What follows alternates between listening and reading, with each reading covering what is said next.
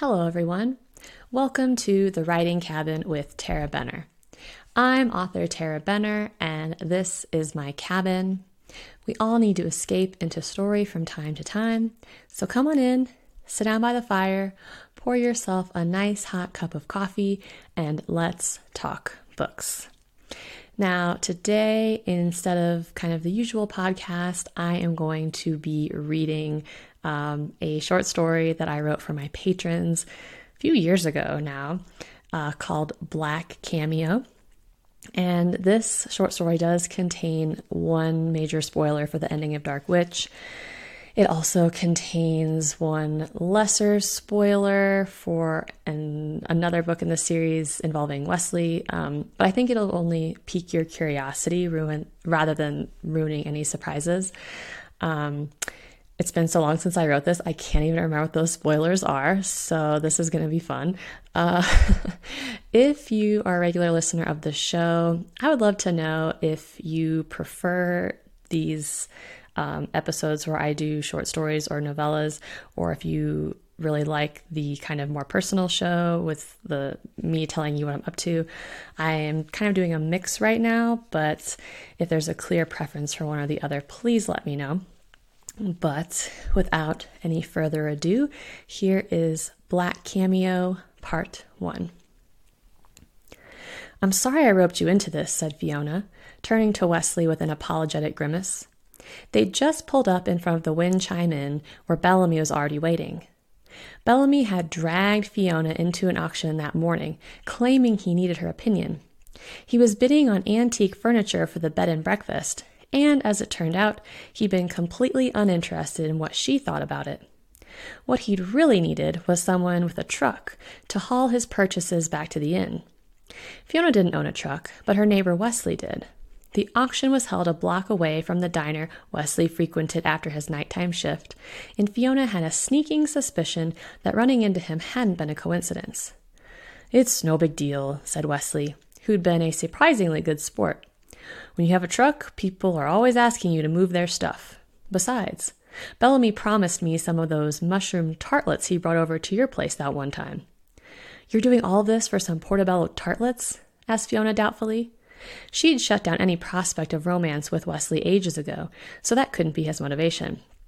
What can I say? I'm a tart for some tarts. Wesley cringed at his own joke.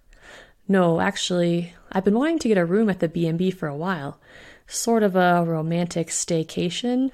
He rolled his eyes. I go anywhere to get away from Gabriel for a while, but this place is really nice. Wesley went a bit pink around the ears, and Fiona felt suddenly awkward. Of course, she thought. Wesley had a new girlfriend. He had a girlfriend whom he probably wanted to spend some time with, away from the prying, supernaturally good ears of his hunter brother, and Fiona. Oh, yeah, she choked. I bet Bellamy would do that. You should just ask. I wouldn't expect a room for free, Wesley added. I don't know if you've seen the rates he's charging here, but it's insane. And I'm a civil servant. Maybe I can get the friends and furniture mover discount. You should, said Fiona, blowing past the awkwardness as quickly as she could. Especially since Bellamy bought another armoire while we were loading the desk. You're kidding. Sorry, they're holding it for us until noon.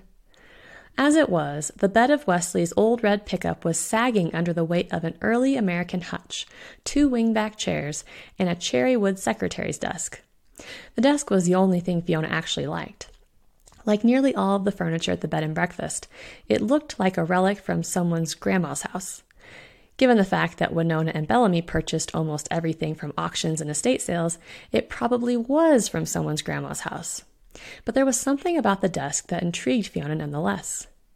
It sat on four delicate Queen Anne style legs and had delicate cherry blossoms carved along the face. The flowers seemed to wrap around the tarnished brass lock at the top of the drop down door. It came down to create a level writing surface, and the inside was full of little drawers and compartments. Back at the auction house, Fiona had been standing too close to Bellamy to notice, but when she climbed into the bed to help lift it out, she got a tickle on the back of her neck that felt a lot like ether. We'd better hurry, said Wesley, unstrapping the desk and glancing up at the sky. It looks like it's going to rain. Fiona didn't bother to mention that Bellamy could shift the storm through his command of the elements. She was too busy staring at the desk. When she lifted one end to scoot it out of the bed, she felt the familiar tingle travel up her arms. There was definitely something magical about Bellamy's desk, but she decided not to mention it. On the off chance that Bellamy decided he didn't want to keep it, she and Wesley would be stuck moving it again. Where do you want it? Wesley asked Bellamy as they navigated through the cramped entryway of the inn. Upstairs in the servants' quarters, last door on the right. Servants' quarters, Fiona huffed, growing more annoyed by the minute. Somehow she and Wesley had gotten stuck doing all the heavy lifting, while Bellamy just stood there directing them. It's not the servants' quarters any more, he said. It's just the only room that's not reserved for guests. Navigating the stairs with the heavy desk proved tricky. The house had been built long before there was such a thing as building codes, so the staircase was unusually narrow with steep, uneven steps. On one side was the intricate railing with hand carved balusters. On the other was a wall that displayed dozens of old black and white photographs, carefully preserved in mismatched brass filigree frames. Wesley went up first so Fiona wouldn't have to walk backwards. Bellamy followed a few paces behind, hissing nervously any time Fiona veered too far to one side. Her sweaty hands slipped and slid over the desk's sleek surface, and as Wesley's end pitched higher, something inside the desk rolled down toward her end. What was that? snapped Bellamy. Probably just a loose screw, said Wesley. There shouldn't be any screws, said Bellamy, as though Wesley were very dense. It's an antique. All the edges should be dovetailed joints. Well, maybe somebody left something inside. When they finally cleared the landing, Fiona breathed a huge sigh of relief that she hadn't dropped Bellamy's priceless antique desk down a flight of stairs. Wesley led the way to the room at the end of the hall, and they shuffled sideways to get the desk in. The servants' quarters was a narrow room with a steeply pitched dormer ceiling. The one long stretch of wall was taken up by a daybed, which was draped in a frilly comforter with a red and pink rosebud pattern. The single window was dressed with red gingham curtains, a pattern that clashed attractively with the bedspread. There was a single piece of art hanging on the wall, a dull oil painting of a farmhouse in the middle of a hayfield. Under the window was a small glass cabinet that displayed a collection of Hummel figurines. There was a rosy cheeked boy in a Tyrolean hat carrying a knapsack, his red lips parted in song. A little girl sat on a split rail fence with a basket of apples at her feet. She was staring off to the side in a way that made Fiona feel as though she was staring right at her. There was another little girl holding a pig, which Fiona just found confusing. This used to be where Winona slept whenever she had to stay late or come in early, Bellamy explained. Wesley looked around and nodded politely. It's creepy, Fiona finished, just as Wesley said, cozy. Thank you, said Bellamy, with a gracious nod at Wesley. Now it's where I will sleep, think, and pen my novel. Your novel? Yes, said Bellamy, puffing out his chest. I've always wanted to write a novel, but my apartment never had the right je ne sais quoi. And this place does? Fiona muttered. What's your novel about? asked Wesley, sounding genuinely curious. Fiona could have kicked him. One never asked Bellamy about any creative pursuits unless one wanted to spend the next forty minutes nodding politely while he prattled on without so much as pausing for breath. Bellamy let out a theatrical sigh, and a far off look came over him. It's about a very handsome small town innkeeper who dreams of becoming a writer. Fiona rolled her eyes. He's immensely gifted, but doesn't know it. He grapples with an inner darkness that is so. Bellamy broke off, his hand outstretched, as though he were trying to pluck the right words from the air. Where do you want the desk? Wesley interrupted, apparently seeing where this conversation was headed. Across from the window is fine, said Bellamy, with a haughty wave of his hand. Clearly he didn't appreciate being interrupted. Fiona and Wesley shuffled around, but the room was too narrow to carry the desk from the sides. In the end, Fiona took the back and Wesley took the front, and they scooted it against the tiny bit of wall on the other side of the daybed. As they moved it, Fiona heard that rattling noise again, and Wesley carefully opened the top so they could look inside. Inside the desk were several small drawers and little compartments for stationery and letters. The drawers had little brass pulls that clicked musically against the wood, but that wasn't the sound Fiona had heard when they carried the desk upstairs. Wesley opened all the drawers but didn't find any loose screws. He tinkered with the compartments for several minutes, unwilling to give up on finding whatever had been rattling around. Fiona heard him fiddling with one of the drawers, but had no idea what he was doing. Aha! Said Wesley after a moment, withdrawing his head from the compartment. He'd pulled out one of the tiny dovetailed drawers and beckoned Bellamy closer. My dad had a desk like this. It also had a hidden compartment. Look, this one has a false back. Bellamy bent closer, suddenly enthralled, and Wesley showed him how a piece of wood behind the drawer lifted away from the desk. He stuck his hand inside, feeling around, and withdrew something shiny. What is that? asked Bellamy, his eyes lighting up. No idea. Some kind of necklace. It looks old, said Bellamy, snatching it out of Wesley's hand and holding it up to the light. Fiona leaned in closer to get a better look and saw what Wesley had found. It was a black cameo pendant on a thick gold chain. The pendant itself was oval, perhaps an inch long, with a gold frame and a silhouette of a woman with long flowing curls. The detail was so fine and the material so close to translucent that she looked as though she could have been made of white smoke. She floated against the jet black background with a mournful look in her eyes. It's a locket, said Bellamy after closer inspection. See? Fiona squinted at the pendant. It was extra thick and seemed to have three plates of gold all fitted neatly together. Bellamy tried to open it, but it appeared to be stuck. He wedged a nail into the crevice between the two halves, but still the locket wouldn't budge. Wesley tried next. He couldn't get it to open either. The plates appeared to be fused together. After a moment, Bellamy snatched the locket back, probably afraid that Wesley would break it. What do you think it could be worth? he asked. Fiona shrugged. I've never seen a cameo like that. If it's really old, it could be worth a lot. You should take it down to one of the antique shops in town. And be cheated by one of those old ninnies? Bellamy shook his head. I'll do my own research, thanks. Fiona took the pendant from him and nearly dropped it on the ground. A sharp tingle had shot up her arm, almost like an electric shock. The locket was emanating a ton of ether, and something about it gave her a chill. It's magical, she said to Bellamy, turning it over in her palm. Or it was owned by a witch. How do you know? Bellamy asked, snatching the locket back. The ether, said Fiona. I can feel it. It doesn't feel good. It wasn't easy to imbue objects with ether. Fiona only knew of one family that could do it. Bellamy rolled his eyes. Honestly, Fiona, not everything and everyone is possessed by a demon. He tucked the cameo in his pocket and gave it an affectionate pat. I'm sure it's completely fine. By the following evening, the gray clouds that had been threatening rain morphed into a real autumn storm. A cold front had blown in from the west, bringing a torrential downpour and great rolls of thunder that rattled the window panes. Fiona had spent the day deep cleaning the apothecary, and by nightfall she was ready to curl up on the couch with a vegetarian pizza to watch the Buffy marathon that was playing. She'd just taken her pizza out of the oven when she heard a frantic banging on the door that led into her kitchen. Fiona hesitated. She knew she should answer it. Only her friends knew to come to the side door. But this was her night to veg out. As she grappled with indecision, the banging grew more insistent. Coming, she called, stifling a groan. Buffy and Angel were calling her name, and her pizza was getting cold. She opened the door, expecting Wesley or Gabriel, and found Bellamy standing in the rain. He was wearing a red velvet smoking jacket over designer sweatpants and a pair of suede house slippers that were completely soaked. It was unlike Bellamy to allow his footwear to be ruined by the elements. His leather Vasque sundowner still looked brand new because he refused to go hiking if it was muddy. Something was very, very wrong.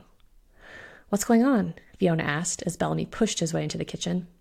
His carefully coiffed hair was dripping wet from the rain, but it was so saturated with product that it managed to stay perfectly erect.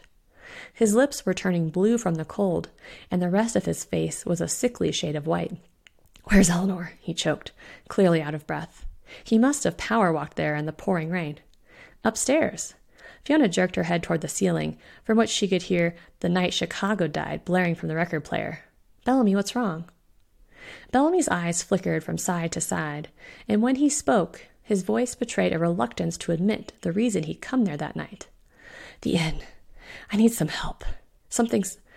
Well, I think I'm being haunted. Haunted? By whom? I don't know, he snapped.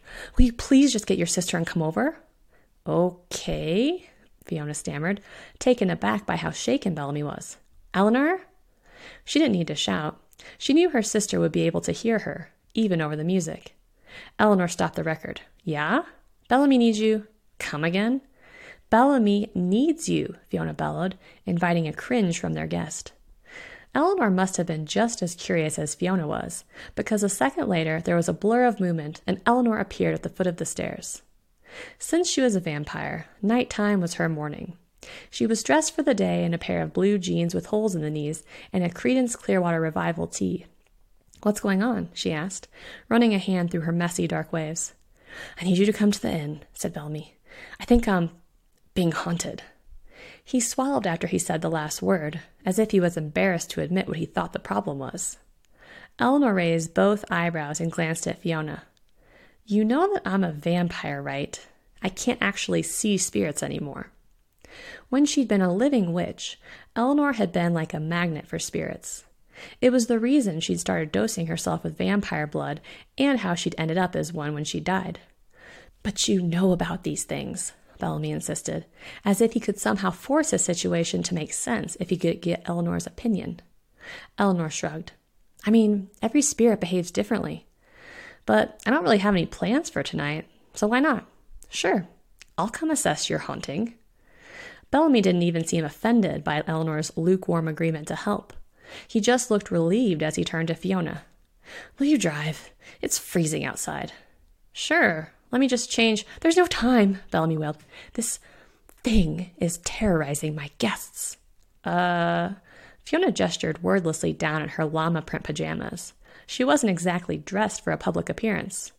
Bellamy just bugged out his eyes in a panic. Fiona, this is an emergency. Fine, fine, keep your shirt on. I'll go warm up the car. When they pulled up in front of the wind chime inn, Fiona had to admit that the place looked as though it could be haunted. Thick storm clouds blotted out the moon and stars, and the shadows cast by the giant hedges made the rambling old Victorian seem glooming and imposing. They all climbed out of Fiona's blue beetle, and a gust of wind blew cold rain in their faces and sent leaves skittering across the pavement. Fiona had thrown a raincoat on over her PJs, and she hugged the collar tighter to keep the chill from sneaking down the front. Bellamy led the way up the old porch steps, which creaked underfoot just like they did in the movies. Bellamy paused outside the front door, looking vaguely sick. Are we going to go inside? asked Fiona. Eleanor, said Bellamy, nodding at the door. You go first. Why do I have to go in first? Because you're a vampire, Bellamy reasoned. You can't die again. That's really offensive, said Eleanor in a deadpan voice, though Fiona knew she was just messing with him. How is that offensive? Bellamy spluttered. Vampires are immortal. You're asking me to be a human shield just because I'm undead. Bellamy looked helplessly at Fiona, who was trying very hard not to laugh. How about I go in first? she volunteered, hoping to put an end to the argument. She just wanted to solve Bellamy's haunting as quickly as possible so she could get back to her couch and her pizza. Good idea. Fiona pulled the front door open and stepped into the foyer. She felt around on the wall for a light switch, but when she finally flipped it, nothing happened. Your power's out. No shit, Sherlock, Bellamy grumbled. That always happens when a place is haunted. Our power wasn't out, Fiona said to Eleanor, choosing to ignore his rudeness. Weird, Eleanor agreed, glancing around. At least she could see in the dark. Bellamy felt his way over to the reception area, bumping into an end table and nearly knocking over a porcelain vase. Finally, Fiona heard what sounded like the flick of a match, and a dim glow illuminated the front desk. Bellamy was holding an old timey oil lamp, which cast long, eerie shadows down his pale face. Fiona rolled her eyes. Thanks, Downton Abbey, but do you have any flashlights? They're in the kitchen with the emergency preparedness kit. So go get them. Bellamy hesitated, throwing a nervous glance at the doorway that led back into the kitchen. I think there's something you should see. Well, that brings us to the end of Black Cameo Part 1. I will be back next week with Part 2. I'm really sorry I didn't emphasize the spoiler more in the beginning because I had forgotten that the spoiler was that Eleanor is now a vampire. Um, like I said, it's been a really long time since I wrote this, and I just read it straight through without re- reading it first. um, and so, yeah, I hope that wasn't too big of a shock to you guys. I really downplayed the spoiler and I shouldn't have. But uh, thank you so much for listening, and I will see you all next week.